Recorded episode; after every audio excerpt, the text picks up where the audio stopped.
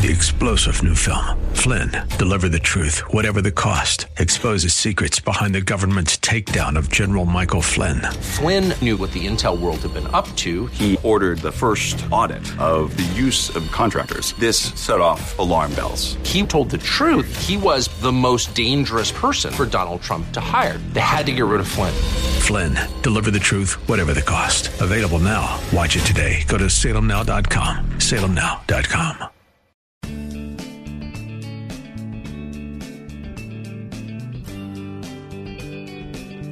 Grace and peace to you, and welcome to Radio for Real Life with Sean Azzaro, the senior pastor of River City Community Church in San Antonio, Texas. Now, this is a church that exists to help people just like you find the real life you were created for and find it to the full. That's what Jesus promised in John 10:10. 10, 10. And today we continue in the series called The Storyteller: The Parables of Jesus. As Pastor Sean is now teaching in Luke chapter 18, it's the story of a Pharisee and a tax collector. And you know, let's just say it. Some people get on our nerves. The way they drive, the way they eat, the way they talk. Well, isn't it nice Jesus doesn't feel that way about you? RealLife.org has his full message, sermon notes, and series available for free. But if you feel led to bless this listener supported radio ministry, then please do. There's a place to give also right there at reallife.org. Today it's part one of the message called Justified. It's time for Radio for Real Life. The series we've been in is called The Storyteller. Because that's how Jesus carried out a whole lot of his public ministry. He told stories. And the beauty of stories is they give a, a, a teacher, because the stories Jesus taught were called parables. And they're designed to communicate a truth. But stories allow you to choose settings, they allow you to choose characters, they allow you to do things that can create different nuances of truth. They can have the truth go deeper. We've talked about how we identify with story and how it connects. And today's story we're going to look at is in Luke chapter 18. If you have your Bibles, why don't you turn there? Luke 18, we're going to begin reading at verse 9. This is a story where setting and characters make all the difference in the world. So I just want you to, to kind of pay attention to setting and characters as we look at this parable of Jesus. The message today is called Justified. Luke 18, beginning at verse 9 he also told this parable to, listen, some who trusted in themselves that they were righteous and treated others with contempt. So we, we right away, Luke helps us out by identifying the setting and the audience. Okay? The setting and the audience. And they treated others with contempt. And here's the story two men went up into the temple to pray one a Pharisee, the other a tax collector. The Pharisee, standing by himself, prayed thus. God, I thank you that I'm not like other men, extortioners, unjust, adulterers, or even like this tax collector. I fast twice a week. I give tithes of all that I get. Now, let's just stop right there. Because there's a setting piece that we have to look at that's really important. Do you remember where they're at when this happens? They're at the temple. You, you know, the temple is like a huge living illustration to the fact that we are all sinners. We are all broken. The temple was designed to take you gradually from the, the outer court, the, the court of the Gentiles, and then, and then the outer court of the actual temple and then into the inner court where you would have seen where you would have seen a huge altar. You would have seen what they called slaughter tables for the sacrifices because what was encoded into the dna of the hebrew culture was that we are sinners in need of a savior. Our sin is lethal. Sin separates us from god. It creates a natural death penalty that was encoded into the culture. And there they are standing in one of the biggest symbols. And then you go past that big altar and there is what we call the holy of holies. And you remember this it was so holy, so righteous, only the high priest could go there once a year. And when he did, they tied a rope around his leg in, in case he wasn't prepared well enough and God killed him. Okay? You're like, God would do that?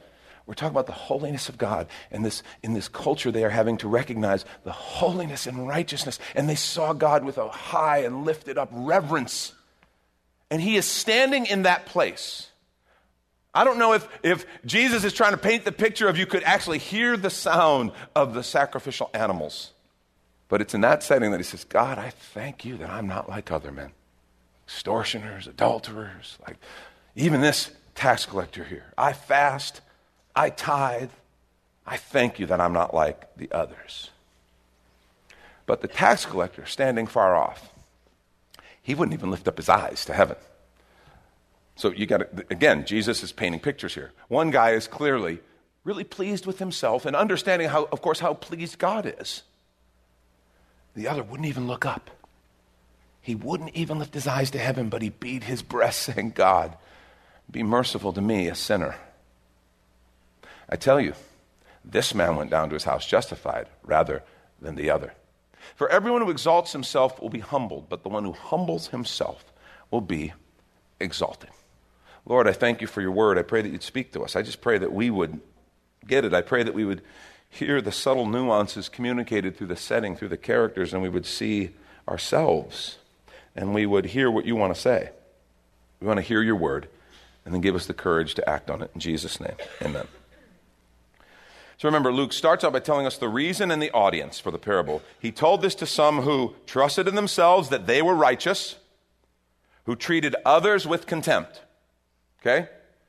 His choice of characters is really significant and instructive because you got to understand the parables of Jesus have taken on a life of their own in Western civilization. To people who say to me, oh, um, uh, the United States and Western civilization, it wasn't that heavily Christian influence. That's all a myth. I'm just like, okay, dude, stop for a minute. If someone says, oh, he was really a prodigal son, do you know what that means? We all know what that means. People who've never been to church know, ah, yeah, he was kind of wayward and then he kind of came back you know, the prodigal son returneth, you know. You say, oh my gosh, she is such a good Samaritan. She really is. Do you know what that means? We all know what that means. She's a person who goes and just helps out, does good deeds. She's the good Samaritan, all from the parables of Jesus. This idea of a Pharisee, if you say, oh my gosh, they are, they truly are a bunch of Pharisees, or oh, they kind of a little Pharisee. Even people who've never read the Bible know that that kind of means, oh yeah, that's a person who's kind of self righteous and hung up on themselves and, and they think they've got it all figured out. And they look down on other people. This story is one of the reasons we have that perception. You need to understand, when this story was told, they didn't have that perception. Yeah, I'm sure there were some people who didn't appreciate the, the smug self righteousness of the Pharisees, but you need to understand a Pharisee was respected, a Pharisee was accomplished. They were extremely disciplined. They were someone to be admired and emulated in the minds of the listeners. The Pharisee, not only were they accomplished, but they were religious and they were pure. Jesus chose his character carefully. And then a tax collector. Now, we can make jokes about people who work for the IRS. I'm sorry to any of you who do. We, forgive us, please, okay? But you know, it's like lawyer jokes and stuff like that. We can, we can make all these jokes, but, but we, we know kind of better. Well, this idea in this culture, a tax collector yeah, this was a pretty scummy person in the minds of the listeners. He was dishonest, he was traitorous because he would cheat his own people on behalf of the Roman oppressors. These people are under the boot of the Roman Empire. They're being taxed out of their minds. They don't have a choice. And these were Jewish tax collectors working for the Romans, cheating their own people. He's a lackey to the Roman government. He's getting rich off the injustice poured out on his own people. His people are suffering and he's profiting. That's a tax collector. So you got to understand, Jesus chose these characters carefully. Now, the end result is obviously the point of the whole story. One went home justified, clean, and set free. The other remained in bondage to a sin, but it was not who they would have expected. This story is very uncomfortable in the cultural setting it was delivered in. It's an awkward story and remember who the people are around. I'm sure the disciples were there. I'm sure other listeners were there, but he's kind of talking to a bunch of people who remember what it says about them? They trusted in themselves that they were righteous, and they treated others with contempt. I wonder if Jesus were telling this story in different settings in our community here in San Antonio. Okay? I think he would change the stories, but the ending would always be the same. He would, he would change the characters. He would change the characters he used, but the ending would always be the same. If he were in an affluent North Side Homeowners Association meeting, I think the characters would be one thing.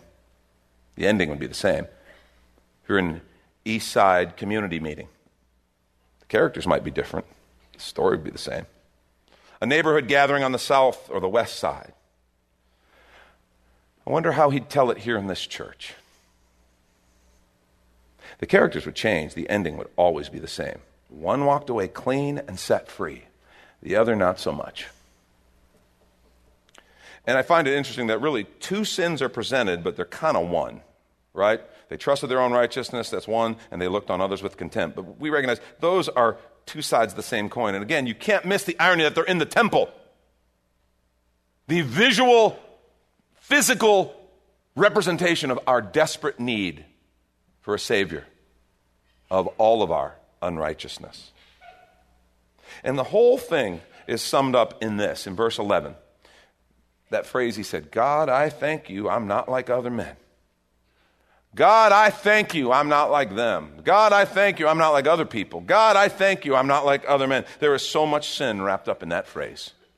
So much sin. In fact, I think the core of sin. I mean, we, would, we, we are like, we've heard this story, so we're like, I think, I hope, a little too smart and savvy to actually say that out loud.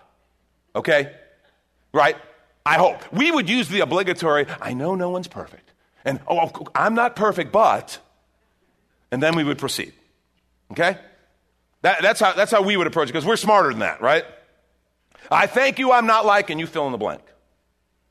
I thank you I'm not like those greedy business people. Hmm. Thank God I'm not like them. Thank you, God, that I'm not like those illegal aliens. Thank God I'm not like those Washington politicians.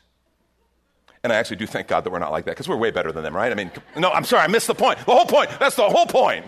That was wrong. Those Washington politicians, I thank God I'm not like them. I thank God I'm not like those gay people. Thank God. Thank God I'm not like those religious hypocrites. They're the worst. They're the worst. High and mighty. Or thank God I'm not like those prima donna athletes. Thank God I'm not like that guy at my work who, you know, he's always got stories every Monday morning. Oh my gosh. Or I'm not like that woman down the street who, who knows what's going on there. There's always something going on there. You know what I mean. Thank God I'm not like them. See, I want to suggest that is the core of the sin nature. And it's the point of Jesus' whole story. And if you're taking notes, write this down because here's the main point. It is a basic, it is a core of our faith. We are all sinners in need of a Savior. And note this word, all. And let's take a quick minute to remind you you're listening to Radio for Real Life with Sean Azzaro the senior pastor of River City Community Church, a listener supported radio ministry, in this message called Justified. It's in the series The Storyteller, which is available right now on the sermon page at reallife.org. And there, if you're able to bless back, your financial gift helps this radio ministry continue. Again, find the Give tab at reallife.org. And if you're looking for a new church home, here's your invitation from Pastor Sean. Do you ever look at your life and feel like you were made for something more? Jesus made a simple statement The thief comes to steal, kill, and destroy, but I came to give you abundant life, real life. I talk to a lot of people, and many seem to feel like they're settling for a whole lot less. Hi, I'm Sean Azzaro, pastor of River City Community Church, and we are so convinced that we were made for something better. We call ourselves a church for real life.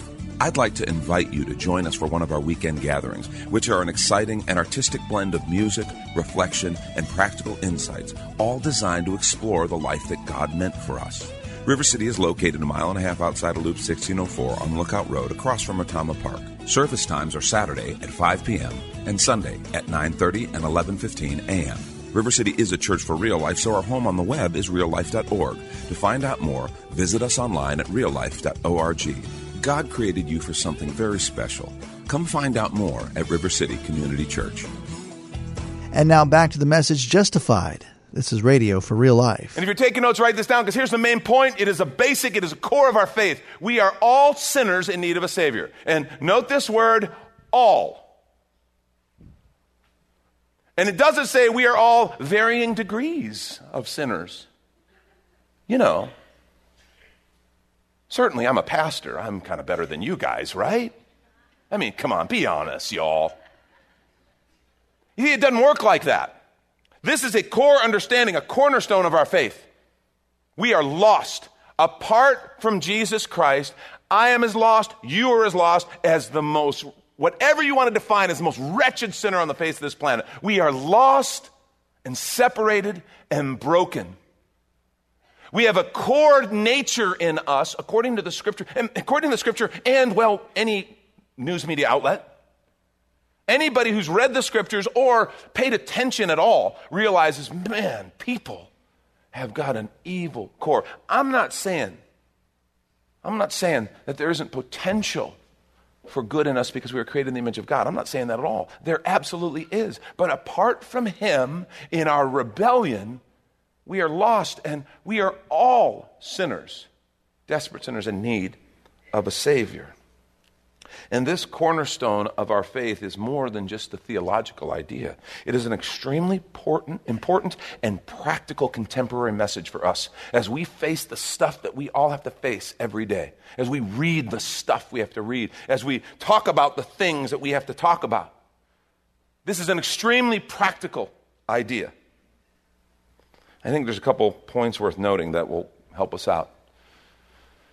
I think Jesus would tell us beware the myth of the good person. Beware the myth of the good person. Like I said, I'm, I'm, not, I'm not saying we don't have potential for good and that we aren't created in the image of God. We are. Well, what I am saying, what I am saying, is that mankind is in rebellion against God and we have a sin nature. And that sin nature always wants to exalt self at the expense of whatever. Beware the myth of a good person. I can't tell you how many people I've said, I, I would tell them about Jesus, but they're just such good people. They're better than anybody I know. They're better than anybody at my church. I mean, they don't really need Jesus. They're that kind of good. Um, I'm sorry to, to burst the, your bubble there. If you think that, you are absolutely deceived. I'm not saying they might not be nice. I'm not saying they might not be polite. I might not say they might not be a wonderful person. I'm just saying at their core, they have a sin nature just like you and I.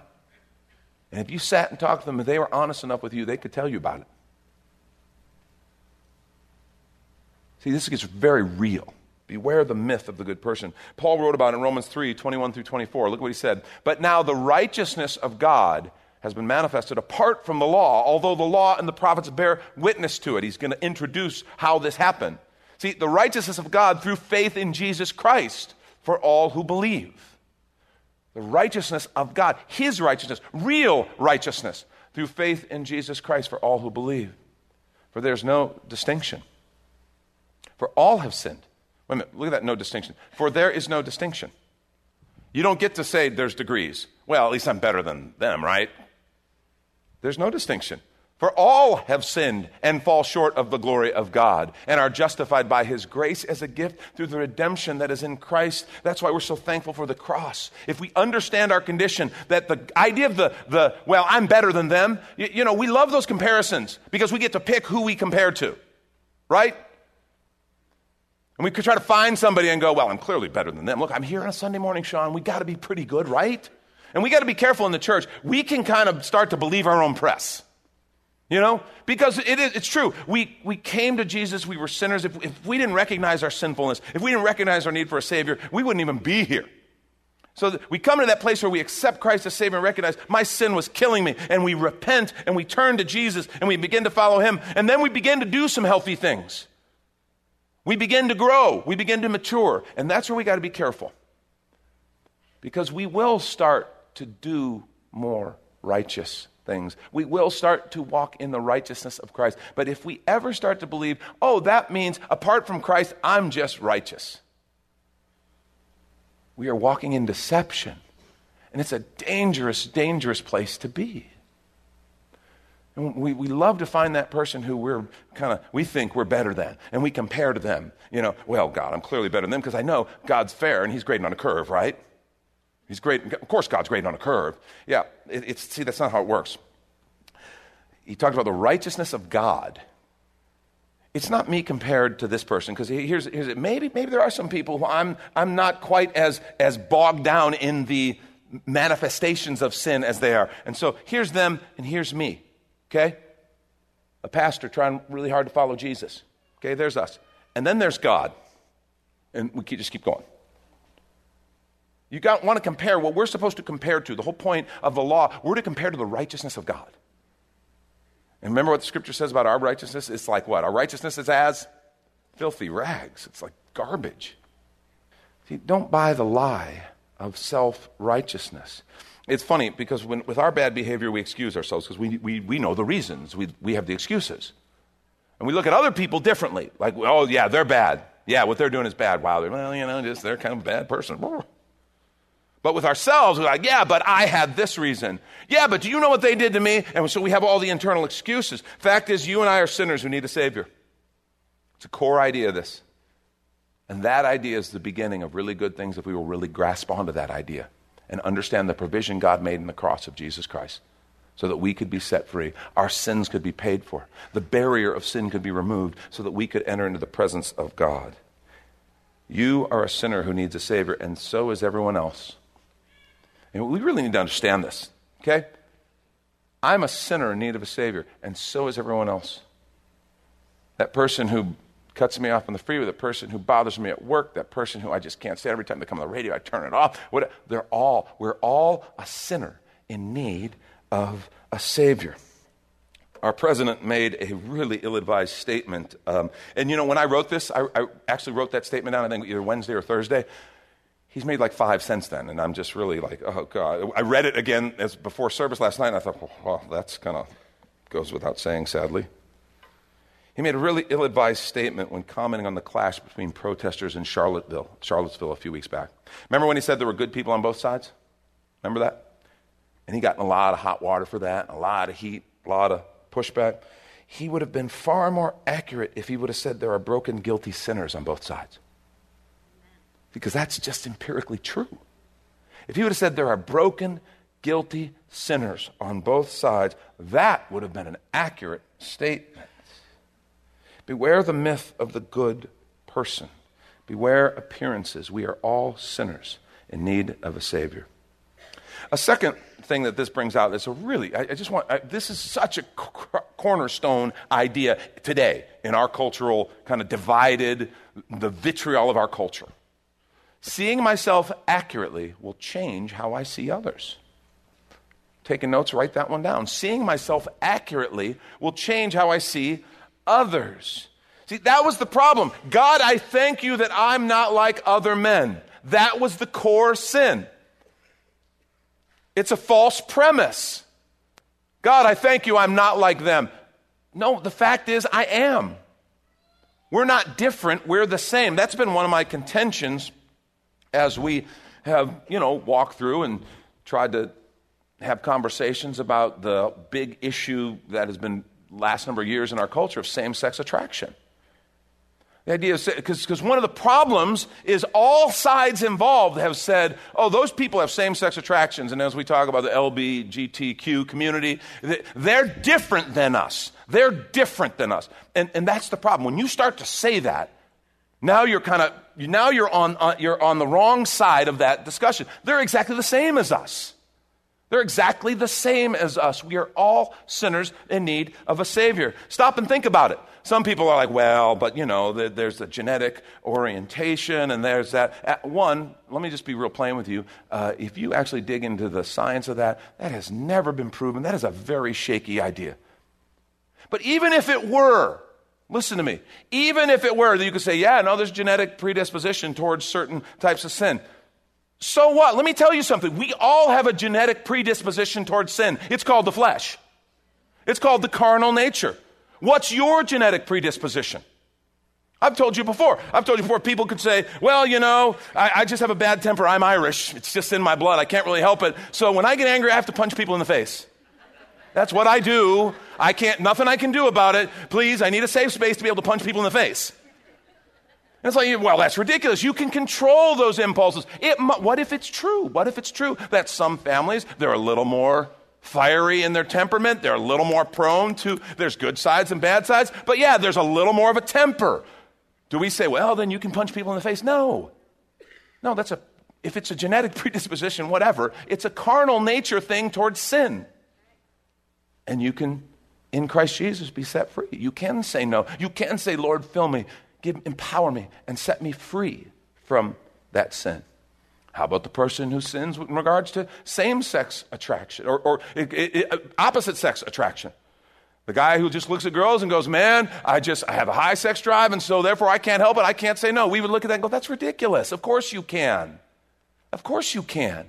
And in Christ Jesus, you can be set free. In Christ Jesus, you can be made whole. You can be set free in Him. See, we're not different. We're the same. I don't care if you're the self righteous church person who looks at someone in the gay community and goes, That's revolting. That's gross. Yeah, well, I'm sorry. Before God, so is your sin. So is your sin. Or I don't care if you're on the other side and you go, Well, they can't help it because they have a gene and you just can't. I'm sorry. They're not different. They're not different than me. They're the same as me. And Jesus' call and his invitation is the same. His love is the same for them. That's why we have good news for people who wrestle with same sex attraction. You can be set free, like we all can be set free. Come, come along. Let's be set free by Jesus. Let's do it together. It's powerful. It's powerful. You see, that's the root of that is the sin of looking down on other people. See, what, you know why we put other people down? We put other people down out of pride because we want to exalt self in some perverse sort of way. Like I said, if I make them lower and I build myself up, and then I feel a little bit better, and it's pride. And that's the root of sin, and we all struggle with it. So if I put other people down, then I kind of feel a little bit better. Let me ask you who do you look down on? Who do you look down on? That's Pastor Sean Azzaro. You've been listening to Radio for Real Life, and if you'd like to hear this full message in this series, The Storyteller, it's available right now on demand at reallife.org. And there, if you're able to bless back, your financial gift helps this radio ministry continue. Again, look for the Give tab at reallife.org. But of course, you're invited to visit and join us at River City Community Church, located on Lookout Road right behind Retama Park, with service times on Saturday nights at 5 and Sunday mornings at 9:30 and 11:15. If you'd like to call the church, the number is 210 490 5262 as Radio for Real Life is a service of River City Community Church. We hope you join us again next time for more Real Life. Three star general Michael J. Flynn, head of the Pentagon Intelligence Agency, knew all the government's dirty secrets. He was one of the most respected generals in the military. Flynn knew what the intel world had been up to, he understood its funding. He ordered the first audit of the use of contractors. This set off alarm bells. The explosive new documentary, Flynn, Deliver the Truth, Whatever the Cost, uncovers the facts behind this scandal. Flynn told the truth. He was the most dangerous person for Donald Trump to hire. I find out the worst enemy that I'm going to face in my life is right here in America. They took my assessment and they wanted me to change it. And I was like, I'm not changing it. They had to get rid of Flynn. With in depth interviews, archival footage, and never before seen personal records of the man behind the headlines. I just felt like I was drowning. Flynn, deliver the truth, whatever the cost. Available now. Watch it today. Go to salemnow.com. Salemnow.com.